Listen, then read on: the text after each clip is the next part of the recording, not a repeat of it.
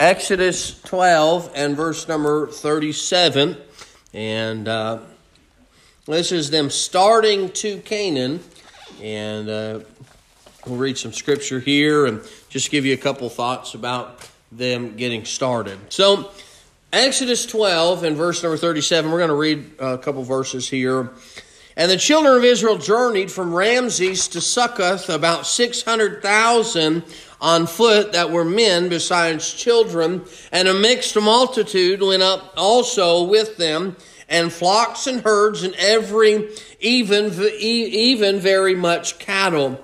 And they baked unleavened bread, cakes of dough, which they brought forth out of Egypt, for it was not leavened, because they were thrust out of Egypt and, and could not tarry, neither had they prepared for themselves any victuals. So here they are, they've been kicked out, they've been thrust out of they've been thrust out of there. Let's go down to verse number 30, 41. Now, verse number 40 tells us they were there for 430 years in Egypt. Verse 41, and it came to pass at the end of the 430 years, even the self same day, it came to pass that all the host uh, of the Lord went out from the land of Egypt. It was night. It is a night to be much observed unto the Lord for bringing them out of uh, from the land of Egypt. This is the night of the children, uh, uh night of the Lord to be observed of all the children of Israel in their generations. Know this to be true, that this moment, this moment of them starting to the land of Canaan was a promised moment. We go back to Genesis chapter number 15 and verse number 13 and 14. He tells Abraham, Thy seed shall be a stranger in a land that in not, that is not theirs, and they shall serve them, and they shall afflict them 400 years, and also that nation whom they will serve will I judge, and afterward shall they come out. This was something that was promised all the way back to Abraham. This was something that was promised when Moses came back into Egypt to tell them, hey, we're getting out of here. We're leaving. This was the promised moment. This was something that was going to be for sure. This was something that was certain. This was something that was not going to change because God is the same yesterday, today, and forever. And God's word is sure. And God's promises are always right. And God's promises are always going to be answered. Here it is, the promise of God. You're going to get out of there, and here He delivers. This moment was a promised moment, but it is a moment in which will come to pass. In Sunday school, we've been talking about the return of Christ and the things that are going to come. Look, those are things that will happen. Whether you want it to happen or not, whether you think that it will or not, it's going to happen. The return of Christ will happen. It is a promised moment in history. This is a certain, the certainty of God's promise is that it was sure. Verse number 51 tells, and it came to pass the self same day that the Lord did bring the children of Israel out of the land of Egypt. We see not only do we see that the promised moment, the certainty of God's promise, the consistency of God's promises, God is always consistent about answering prayer. About answering prayer. God is consistent about Him, him performing His promises. But not only this, but we see this as a day of remembrance. In this moment, it was a day of remembrance. Look down in, in verse number 3 of chapter 13. Verse number 1, and the Lord spake unto Moses, saying, verse number 3, look what he says in verse number 3 in chapter 13. And Moses said unto the people, what does he say? Remember this day. Remember this day. This moment. This time when you come out of the children, when you come out of Egypt, remember this day. Now, he says in verse, uh, uh verse number 42, he said, is a night to be much observed. Here it is. They've been in slavery, they've been in bondage for oh for 400 years. And God says, "Remember this day." Why do you think that God would tell them, "Remember this day"? So that when you get on the other side of the river, you can remember the day that you got free from Egypt. So when you get over on the other side of the river and you're wanting water, or you're wanting bread, or you're wanting light, or you're wanting, you're wanting honey, you're wanting manna, remember this day that God brought you through. I'm going to tell you this, Christian. You need to remember the day that God brought you through. I don't know what it is. Miss Janice said it in her testimony tonight. I don't remember the exact date, but I remember the exact day when God saved me. Hey, you need to remember that day. Why? Because that was the day in history that God saved you. Look, uh, and you can take me back to the day, I know that you can. You can take me back to the day when God answered prayer. I've seen Him do this. I've seen Him do that. I may not remember the date, but I can tell you the day. And remember the day. He told the children of Israel, You remember that day. That way, when in 400 years, they're still talking about that day. Thousands of years later, we're still reading about that day. Because we need to remember that day.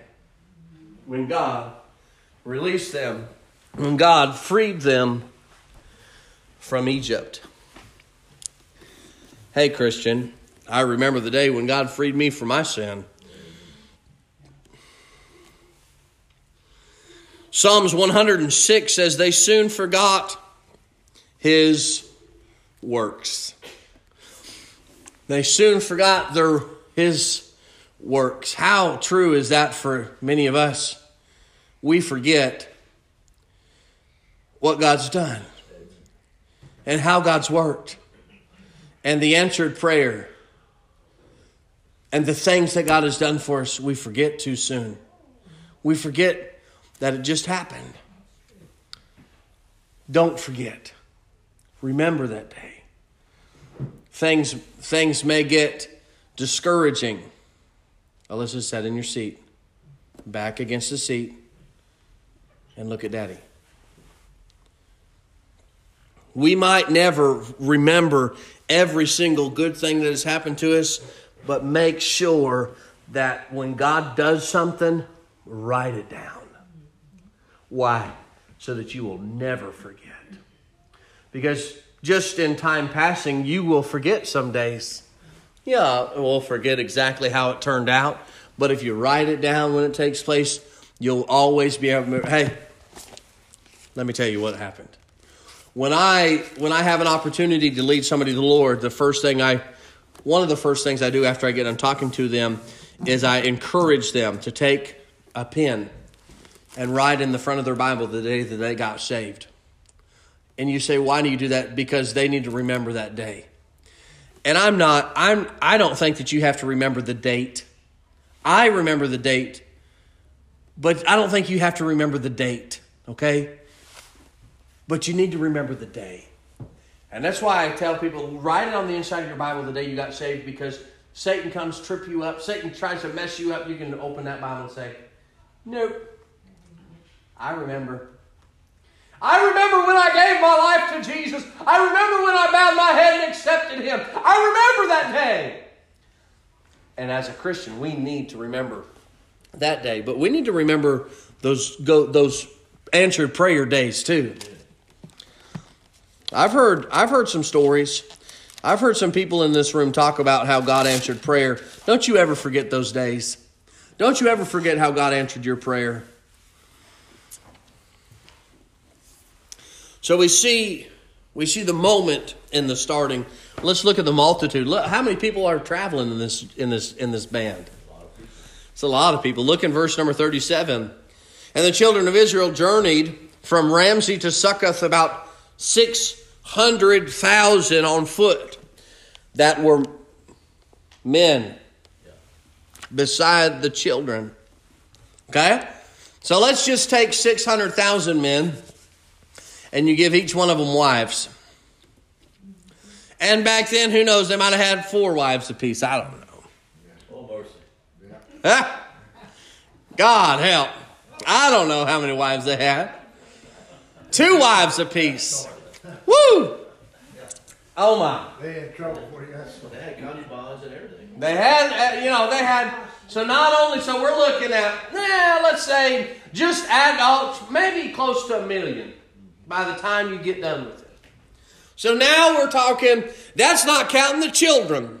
And if you look at the average of, now you can't take the average of today. If you, let's just say, if you take the average of today, which is 2.3 per family, right? So you take 2.3 and times that by a million, what do you come up with? You come up with a big number, right? Right. You come up with millions of people. So here they are. They've left Egypt. The multitude in this in the starting millions of people.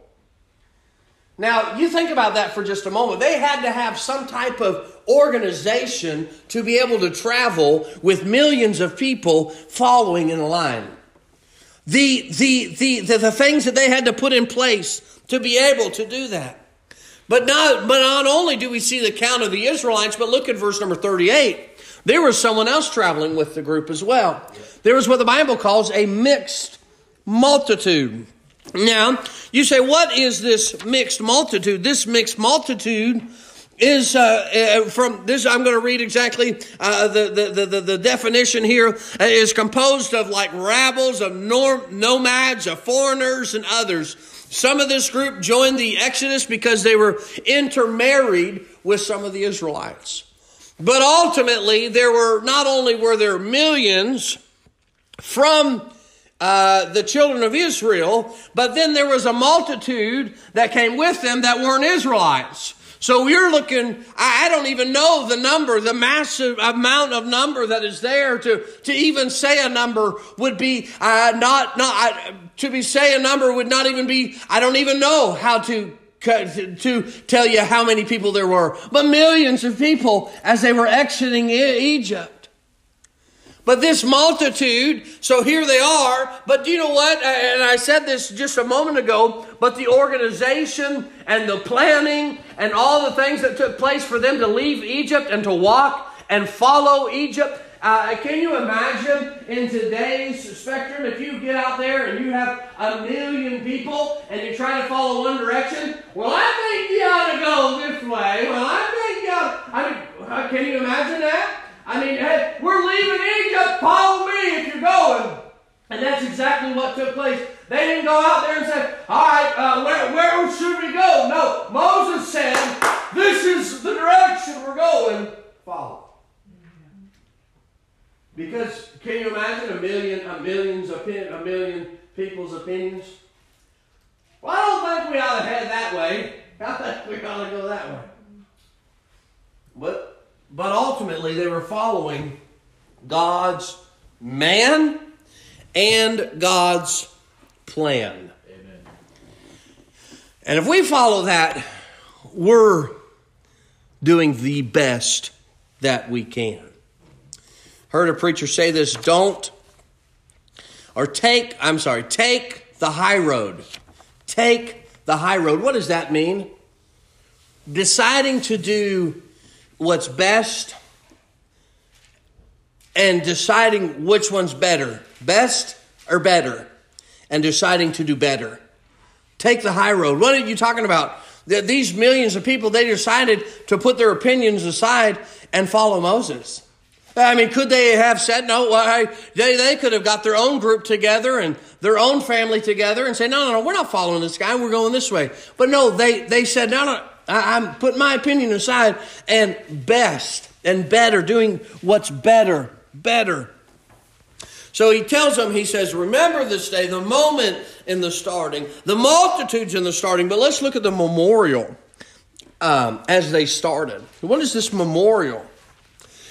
We see in, in verse number three of chapter 13, he says, Remember this day. Well, how do they remember this day? Go back to chapter 12 and verse 43. He tells them, And the Lord said unto Moses and Aaron, This is the ordinance of the Passover. Do you know what they started? They started the Passover. And so for the next hundreds of years, they instituted this, uh, doing the Passover, taking the lamb uh, the, uh, without blemish and taking it and sacrificing it and putting the blood uh, on the altar. And that's what they did to sacrifice, to, to say, this is remembering what took place in Egypt. The Passover. So they had uh, something in place to remember. And again, we need to have something in place to remember those things that are in our lives. They see we see the we see the memorial, the uh, the Passover. Then we see the the firstborn son. Look in chapter 13 verse number 1 and 2. Chapter 13 verse 1 and 2. And the Lord spake unto Moses saying, Sanctify unto me all the firstborn Whatsoever openeth the womb among the children of Israel, both man and beast, it is whose? Mine. And so the ownership of the firstborn belonged to God. This is God saying, hey, give your child to God. The claim is stated, it is mine. Verse number two, it is mine. This child belongs to God. What does that mean? I'm a firstborn child. What do you mean I'm a firstborn child? I bowed my head and accepted Jesus Christ. I didn't get salvation. I didn't get salvation from my daddy. I didn't get salvation from my from my grandpa. I got salvation from God. When I bowed my head and accepted Christ, I became God's child. The Bible says in first in Corinthians, "You are bought with a price; therefore glorify God in your body and your spirit, which are God's." My body doesn't belong to Trenton Stevics. My body belongs to God. God says, hey, I'm instituting this memorial, this Passover. I'm instituting that that firstborn child is mine. I'm the firstborn child, and guess who I belong to? I belong to Jesus. He belongs to me. Amen. I belong to God. I belong to God. Mm. It's pretty interesting as you look at this text and the things that take place, but not only that, but I want to look at one last thing and then we'll we'll close. He sets apart the firstborn. Go down to uh, chapter you're in chapter 13. Go down to verse number 19. I know that we've kind of jumped a little bit here and there, just trying to put all these pieces together. It's a lot of scripture. I just didn't want to read, have to read all of it. You're welcome to go back and, and read it if you want. But verse number 19, the Bible says, And Moses took the bones of who? Joseph. With him, for he straightly sworn the children of Israel, saying, God will surely visit you, and you shall carry up my bones away hence with you. He had some orders that he was supposed to take the bones of Joseph. Moses took the bones of Joseph with him because this was what he was supposed to do. This, this is the lone verse about Joseph's bones is more significant than you may realize. It is the great testimony of faith in God's word that they were supposed to take the bones of Joseph. The last chapter of Genesis records the counsel of Joseph regarding his bones. Genesis chapter 50 and verse 24 and 25. And, and Joseph said unto his brothers, I die, and God will surely visit you and bring you out of this land unto the land which he sware to Abraham, to Isaac, and to Jacob. And Joseph took an oath of the children of Israel, saying, God will surely visit you, and ye shall carry up my bones from hence. This was an extension of God, them putting faith in God to believe I'm supposed to take these bones out of here. Some 400 years later. What a, what a text. as we look at this. Thank God for this that, that took place here. We see the moment, remember the day. We see the memorials that were made, the, the remembrances that were made. We see the multitude. And then we see the ordinances that God put in place to remember that day. So I encourage you to remember the day. And I and I am talking about salvation, true. But remember the good days because you need them on your lonely days, on your discouraging days. Some people like to keep a blessings book. Every time something good happens or a blessing happens, they write it down. Keep a book of them. So when something is going on in their life, they can go back and open up that blessing book and read what God did for them last year or read what God did for them 10 years ago. How little or how big you may think it is, when God works, you think you need to thank God for it. Bible says in everything give thanks for this is the will of God. So remember those days. Remember those days. Let's pray. Dear Heavenly Father, I thank you for today. I thank you for letting us gather together this evening. I pray that you've used me in spite